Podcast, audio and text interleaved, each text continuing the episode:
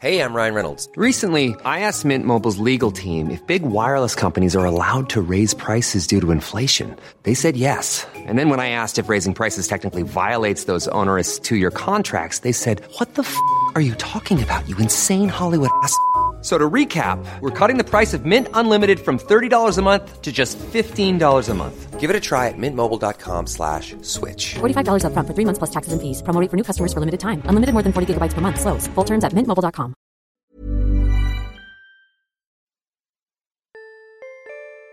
This is the Naked Genetics Podcast, taking a look inside your genes.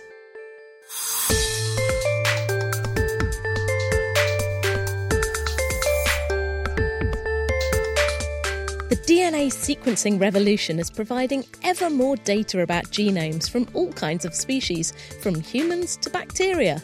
But how do we make sense of it all? Who gets their hands on it? And how do we use it to benefit patients? Applications might be where you can make a decision on whether you have to give a child a heart transplant or a bone marrow transplant as well. So early diagnosis is critical. We'll see more and more applications of whole genome sequencing, and I think you know, it, will really benefit patients. We meet the scientists developing new computer tools to analyse and democratise global genomics, plus how your partner's genes affect you, assuming you're a mouse, and a shrunken gene of the month. This is the Naked Genetics podcast for March 2017 with me, Dr. Kat Arney, brought to you in association with the Genetics Society, online at genetics.org.uk.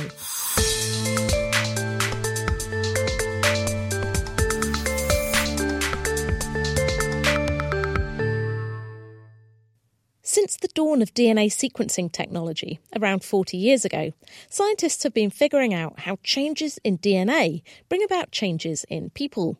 And as capacity has grown and costs have fallen, with the $100 genome looming on the horizon, clinical geneticists are trying to use genomic data to diagnose patients with genetic diseases. To make this complex task simpler, Cambridge based company Congenica has developed an online tool called Sapientia, which guides clinicians through the process of linking a genetic variation in a patient to the condition that's affecting them. To find out what it can do for patients and their families, I spoke to former geneticist and now Chief Operating Officer at Congenica, Nick Lench.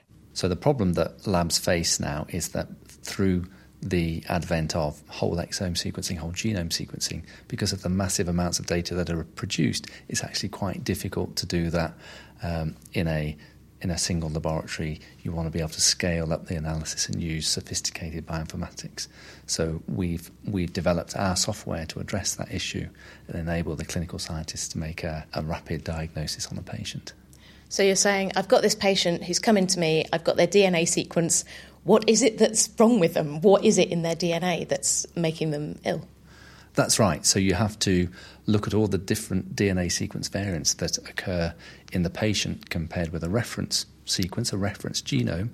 Look at all those different variants. So, for example, in a if you compare two whole genomes, there might be as many as four million sequence variants between two individuals. How on earth do you filter those four million down to a handful of potentially causative variants?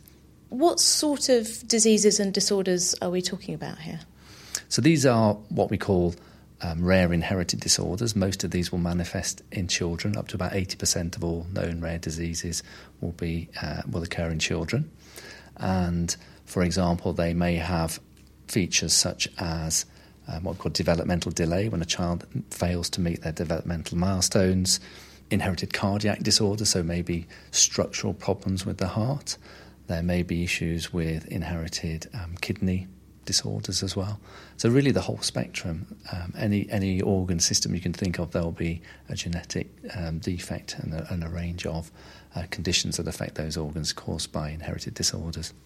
So, with the software that you have, clinicians can go, okay, I think that this patient has this particular genetic change that is causing them this problem. What do they then do with that information? You know, can it can it bring them a cure? Um, in most cases, it just brings the best outcome is a diagnosis. We are beginning to see more and more new therapies for patients with inherited rare diseases, and I think that's the the more information we accumulate about diagnosing these rare disease patients more, we'll understand about the biology. And there's a lot of patient advocacy groups out there now who really want to, to look for new therapies. Um, so, for example, you might look at ways of repurposing existing drugs. Uh, and there's quite a, a, few nice examples. And then in, in the US, the Cystic Fibrosis Foundation has worked very closely with a pharmaceutical company to develop a, a novel therapy for CF. So that's probably you know, a really good success story of, of developing new therapies for a rare disease. What about the cases where there is no treatment? What good does the diagnosis do for those families? So I think it's really important for, for all families to reach a diagnosis. If you talk to families, that they want to understand why their child has a particular disorder.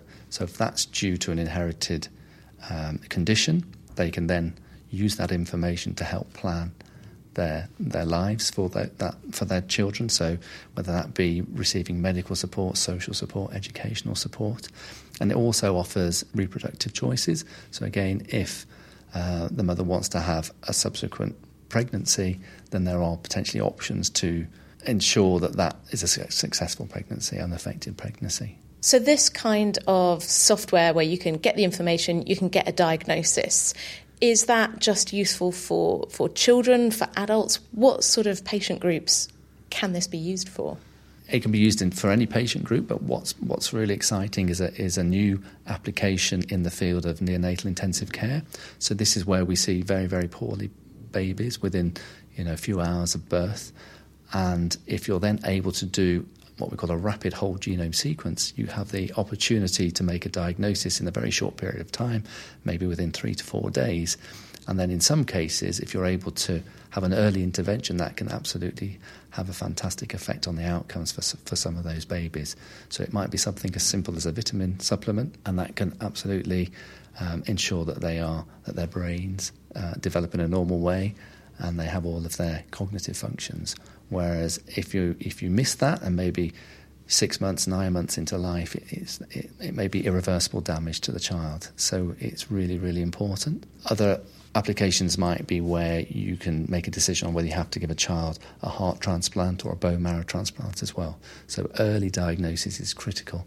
Uh, and I think we're beginning to see, we'll, we'll, see more and more applications of whole genome sequencing, and I think you know, it will really benefit patients. So, say your program finds a genetic change and says, okay, it's this that's causing the disease. How do you know that for sure? What does a doctor do with that information? Do they just go, yep, computer says, ding, off we go? It's really about building the body of evidence. So, it's a bit like, you know, innocent until proven guilty. So, you take your DNA sequence variants and you build the case for is it really the, the causal variant that causes that, that particular phenotype in that patient. So most of the time, you're really looking to other other reported examples. Has has a patient like this been reported before? Have they got a mutation in the same gene? Have they got exactly the same mutation in the same gene? And so you, you're sort of looking for, for, say, for other examples to back that up. Ultimately, what you want to be able to do is is what we call functional validation. So you can prove biologically that, that, that the alteration in that particular gene has a causal effect. But in reality, if in within a, a diagnostic clinical setting, that's that's not possible. It's, it's it's beyond the capability of, of the system, and it's expensive. Yeah, so really you're trying to build the evidence base, and then you make a you know, effectively making a subjective decision and saying, I think this particular DNA sequence variant causes the, the disorder in this patient. That's Nick Lench, Chief Operating Officer at Congenica. Another researcher developing tools to help make sense of the new wealth of genomic data is David Aanensen, Director of the Centre for Genomic Pathogen Surveillance at the Wellcome Trust Sanger Institute and also a faculty member at Imperial College London. He's developed a clever online platform called MicroReact, which allows anyone to put in DNA information about pathogens such as bacteria or viruses, tracking how they're spreading around the world, and even working out what treatments they might be resistant to. Well, I think one of the key challenges that has made its way into the media very strongly is um, antimicrobial resistance. So, the emerging and increasing resistance to antibiotics for particular species of bacteria. Clearly, what we need to do is to understand which strains are resistant, how they're acquiring resistance, and how and where they spread. And if we can try and identify and understand how they spread and where they're spreading, is it from humans to animals? Is it from animals to humans? Is it from different hosts? And do these hosts pass on between individuals, between countries, etc.? If we can try and understand the global spread of these antimicrobial resistant bugs, we can try and track them and stop them spreading. How are you trying to do that? What are some of the tools that you've got? Well, we try and um, look at the use of um, whole genome sequencing. So, if you can sample a bunch of bacteria and then you sequence their genomes, you can compare how similar the genomes are to each other, and you can use this to depict the relationships between them as a, as a family tree. And if we look at how similar, more similar genomes are to each other, and whether those genomes are also resistant to particular antibiotics, we can then relate where those bacteria or who those bacteria have been infecting and whether we can use that information to understand who's been spreading to who. So, if you find related bacteria, say in Paris and in Cairo, that might tell you that either the bacteria spread from Cairo to Paris or Paris to Cairo or something like that.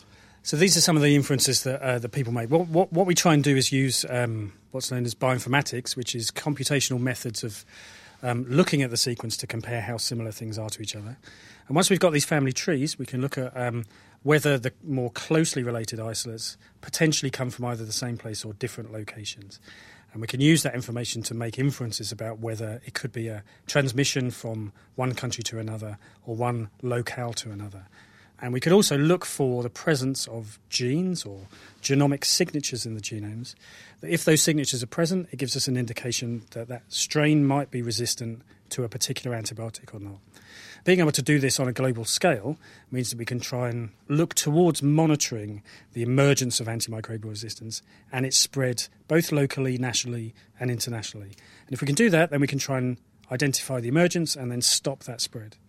How can we gather this kind of data? How can we like gather and collect bacteria around the world? Hospitals, people coming into hospitals, swabbing individuals. Most often, if you go to a hospital and you have a bacterial infection, then there will be some method to identify what species it is. But you can also then do standard antimicrobial resistance tests, and this involves giving the antibiotic to the bacteria and seeing how many of them are killed. And that gives you an indication of whether you can use that antibiotic to treat a patient or not. If we use whole genome sequencing, then we get a readout from the sequencer of a string of letters, A, C, T's, and G's. And this is digital information, so it can be stored very easily in databases. And those databases can be made easily available via the internet, which means that anybody in the world essentially can get access to that information almost in real time. And we can then build on top of that intuitive interpretation to visualization methods. So you can build trees online, you can add genomes from different countries to the same database, and then we can enable anybody in the world to view the data as soon as it's produced. So we, we try and build methods on top of genomic sequence data that enable the information to be democratized, to be make it um, universally accessible and available to anybody to identify whether they have more similar genome to ones that have been seen before. You could imagine someone in the World Health Organization or here in our NHS or the CDC in America going, I want to know how this particular bacteria is spreading or how the flu virus is spreading this year or Zika virus. And you've got the visualization tools that they could do that. That, that's, that's right. That's what we're trying to produce. We're trying to produce open access systems that enable the collation of sequence data from anywhere in the world and the availability of that sequence data to anybody with any expertise to uh, try and understand what's going on with the data. So this is clearly applicable to, um, for example, in the UK Public Health England um, to understand the spread, and they're using genome sequencing currently to understand the spread of gastrointestinal infections and other bacteria. The CDC to understand the spread within the US, and of course up to the level of the WHO. Genomic epidemiology has been used for understanding the spread of Ebola and Zika viruses, and there are um, moves and efforts to actually produce this kind of systems for exactly those kind of bugs. What about if people, citizens, the general public want to get involved? Because, you know, we must be covered with all sorts of bacteria and going around places where uh, there are bugs. Is there any way that people could gather bacteria and help with this effort of tracking? So I think that would be lovely. What would be uh, ideal, what would be fantastic, if we can monitor what's going on in the healthy population So if we all carry bacteria ourselves, be it in our gut or on our skin, classic example is Staph aureus that lots of us have on their skin, and it doesn't cause disease until it gets inside into the into the blood, for example. If we could monitor what's going on with the healthy population, we could potentially use that information to spot the emergence of things that are potentially of greater risk to public health. So actually being able to swab yourself, send that off somewhere, have the genome sequenced, and for those background data to be available to anybody in the world to contextualize new information would be fantastic. What we need to do is to be giving genome sequences away for free. I love the idea of being a bacterial tourist and just oh, I just go everywhere and, and, swab while I'm away. That would be uh, that would be pretty cool. That's it's maybe not the best way to pitch a holiday to people, but that would be a wonderful, wonderful thing to be able to. David Aanensen from the Wellcome Trust Sanger Institute. And if you have any germy genomes that you'd like to analyse, you can have a play with MicroReact at microreact.org. Last month saw the launch of the first ever so called Beacon for Genomics focusing on India. Joining many other beacons around the globe, mostly focused in more developed countries, the Indian Beacon is an online portal allowing researchers all over the world to search for genetic variations specific to populations from the Indian subcontinent. Put simply, a beacon is a website through which scientists can ask institutions and organisations holding genomic data whether they have any data with a particular DNA variation in a specific place. All the data is anonymised, but it helps researchers to identify whether that institution is holding genetic data that might be useful to share to help discover more effective drugs or other healthcare interventions. The Indian Beacon is being lit by genetic technology company Global Gene Corp and the Global Alliance for Genomics and Health, I spoke to Global Gene Corp's CEO, Sumit Jamuar, to discover why it's so important to shift focus towards Indian genetics. The world spends about $1 trillion on, on drugs every year. And of that, when you look at various studies, just over 40% is deemed to be overall to be not effective. So what it means is we are spending just over 400 billion dollars of money on drugs which do not have an effect. That creates a phenomenal amount of wastage out there. Technology and the fact that you can have genomic data and you can have data about every individual and the fact that we can tailor the treatment to them or in some cases we can we can ward off certain risks in advance is is is is a phenomenal promise because that's what is needed uh, because we will have to find the saving from someplace and we will have to make things better. We realized that 60% of the world's population was contributing less than 5% of genomic data. And when we started out, that number was less than 1%, and that's a staggering number.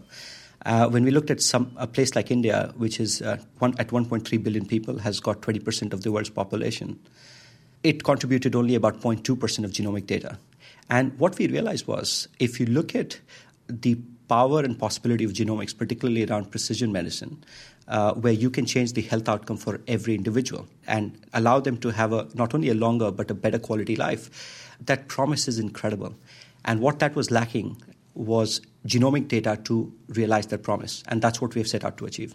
Sumit Jamuar from Global Gene Corp. With more than a billion people living in India, not to mention the diaspora around the world, this kind of joined up global genetic effort is only going to get more important in the future. And as I discovered, the potential benefits are huge, according to Ewan Birney, director of the European Bioinformatics Institute in Cambridge and chair of the Global Alliance for Genomics and Health. Well, it's really exciting. One of the reasons why is because it's become remarkably cheaper to sequence DNA, and we can now use that in healthcare. Previously, we only did it for a few people in a research context.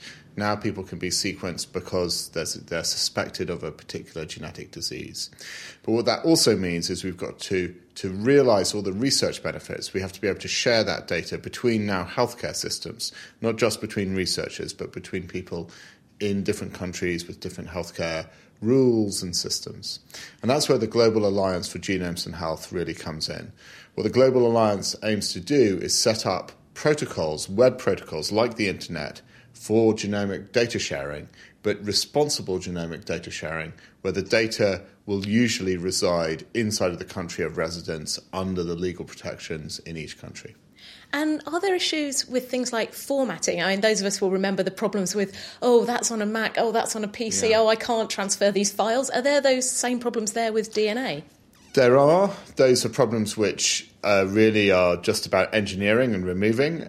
They do get in the way, but that's not the big problem. The bigger problem is having systems that work at the scale. This is petabyte, exabyte scale, so there's a physical scale of data problem. But there's also the interactions with the legal models present in every different country every country respects, in my experience, the value of research and the importance of sharing to create a better research uh, on human health. And they're positive about that. But when you're talking about whole populations, all of Denmark, all of the UK, all of France, you have to take a responsible attitude towards data sharing between these. And researchers will have to adapt to a system which still allows research, but in a responsible way of moving their code to the data sites rather than sharing data. Ewan Birney from the European Bioinformatics Institute.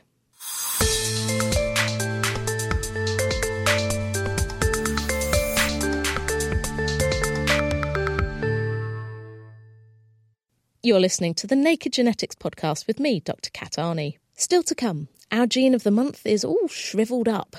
But first, regular Naked Genetics listeners should know by now that our genes help to determine our characteristics and influence our health and even happiness. Although, of course, they're not the whole story, and the environment plays a role too. But did you know that your partner or housemate's genes might be having an impact as well? In January, Amelie Baud and her colleagues at the European Bioinformatics Institute published a study in the journal PLOS Genetics showing that this is in fact the case, or at least it is for mice. We all know that uh, people influence each other. Uh, there's nothing new here, uh, but we'd like to know how this works. Uh, what we have found um, recently is that the genes of our partners influence us indirectly. So, my partner's genes, my boyfriend's genes, are having an impact on me. What's going on here? How does this work? What did you do and what did you find? Yeah, so so I'll give you an example um, with my partner. Uh, say, for example, that his genes um, tend to make him a very nice person who um, also cooks well um, and, for example, smells good. This is gonna help me, for example, on bad days, or maybe generally gonna make me happy. So indirectly, the genes of my partner affect my welfare and health. So this example is a bit simplistic, of course, but uh, really it shows that it's not only the behavior of our partners that matters. There's many other ways in which um, our partners can influence us. Skills, for example, or chemical, physical, chemical traits um, like smell or good looks. Being big and cuddly. Exactly. There's really so many ways uh, in which people, um, our partners, can influence us, and and what's really amazing is that we can capture this, we can measure this, and and hopefully try, understand how this works just by me- measuring the genes of our partners. So, this kind of boils down to the assumption that it's our genes that affect who we are and how we come out and what we're like and how we behave. But from what I understand, it's not quite as simple as like one gene, you come out like this. Of course not. It's not that simple. So, first of all, our genes only explain some part of how we behave, how we are, and so on. Our environment and life experiences and, and life habits really also plays a major role here. So, the contribution of the of our genetics is limited to begin with, and also it's not only one genes for the for the traits that we are looking at here. It's more likely many genes tens, maybe hundreds of genes, so it is complicated. So, how do you go about starting to unpick this? What are you looking at, and how do you start measuring the influence of someone's genes on their partner? So, I have to say that we haven't looked at people yet. So far, our research has been in laboratory mice. So, in laboratory mice, you can uh, group mice in a cage. So, you, you define who you choose uh, which mouse interacts with, with which other mouse. So, like a kind of mouse flat share, a mouse share. Yeah, Exactly. Um, so first of all, you define the social partners, which are cage mates uh, in our case, and then you measure a number of traits of interest. So we were interested, for example, in a number of behaviors, including uh, anxiety, mood, uh, but also metabolic, immune traits, and also wound healing, for example. So you measure those traits uh, in the mice, and then you also measure the genotypes or the genes of the mice. Um, and then you simply look for an association between trait of one mouse and genes of the cage mates. And are you looking at specific genes, or are you just saying, okay, this mouse has a genetic variation here, and the mice that it's caged with are more anxious? Is it at, at that kind of level? We have uh, quantified the overall effect of the genetic makeup of cage mates. We have not so far identified specific genes. Overall, the genes of cage mates uh, affect significantly and substantially a number of traits. And what we want to do next, as you uh, hinted, is to identify specific genes because with specific genes we can get clues on how things work, how uh, partners influence each other. And does this work with mice that are related to each other, sort of brothers, sisters, siblings, uh, or does it work with mice that are completely unrelated, say like flat sharers? We have evidence it works uh, with both. So in our published study, uh, we had uh, both unrelated and related mice, and in both cases, we found that the genes of one mouse influenced the trait of another mouse. Where does this go next? So you say you've done this in mice. Do you want to look in humans? I mean, that's that's going to be tricky. Obviously, you want to look at humans. Um, it, it's really important to know whether this phenomenon ex, uh, extends to humans, we think it will because, uh, first of all, it's been observed in other species, uh, not only in mice, this is the first time, but also in uh, cattle by animal breeders who have been working on this for a while. So there's evidence that in different species these effects exist. So we think uh, they might exist as well in humans, but obviously we want to uh, find out with experimental evidence. Uh, so we are going to look at humans. Of course, we do not choose who's you know interacting with who. So we first of all need to define who interacts with who. And one simple way to do that, for example, is to look at people who live together. And then we can do very similar analyses. Really, the models that we, the statistical models we use, can be can be used for human populations as well. And we definitely want to do that. Interpretation of the results is going to be more tricky in humans uh, than it was in mice. So we're not going to have a genetic dating agency or a genetic flat share agency anytime soon. Not anytime soon. No, it's it's really difficult to identify what people expect from their partners, what they really want from their partners, and this is complex, uh, unconscious. It changes over time, so it would be really dangerous, I think, to try to use genetics to tell people, you know, to hang out together it's really not so much about the genetics, the issue. It's really about knowing exactly what we want, what we expect from our partners. Amelie Baud from the European Bioinformatics Institute, and the reference for her paper is on our website, nakedscientist.com slash genetics. It's time for our gene of the month, and this time it's shriveled. First described in a paper published in May 2016 by Karen Chang and her team at the University of Southern California in Los Angeles, it's yet another of those fruit fly genes named after the appearance of unfortunate insects carrying a faulty version of the gene. In this case, male flies with faulty shriveled are infertile and also have testes that shrink and shrivel with age. The reason lies in the stem cells responsible for keeping them fueled with sperm. Although a lot is known about the genes and molecules responsible for setting up these stem cells in the first place, much less is known about the way in which they're maintained over time. The healthy version of shriveled seems to play a vital part in that process, keeping male flies firing on all cylinders as they age. That's all for now. Next month, I'll be reporting back from the Genetic Society, British Society for Developmental Biology, and British Society for Cell Biology joint meeting at the University of Warwick, exploring the very cutting edge of biology. Until then, if you've got any questions or feedback, just email me at genetics at thenakedscientist.com. You can also get in touch through the main Naked Scientist Facebook page or by tweeting at Naked Genetics. Every episode of the Naked Genetics podcast is on iTunes and online at thenakedscientist.com slash genetics. The Naked Genetics podcast is brought to you in association with the Genetics Society, online at genetics.org.uk. I'll be back next month for another peek inside your genes.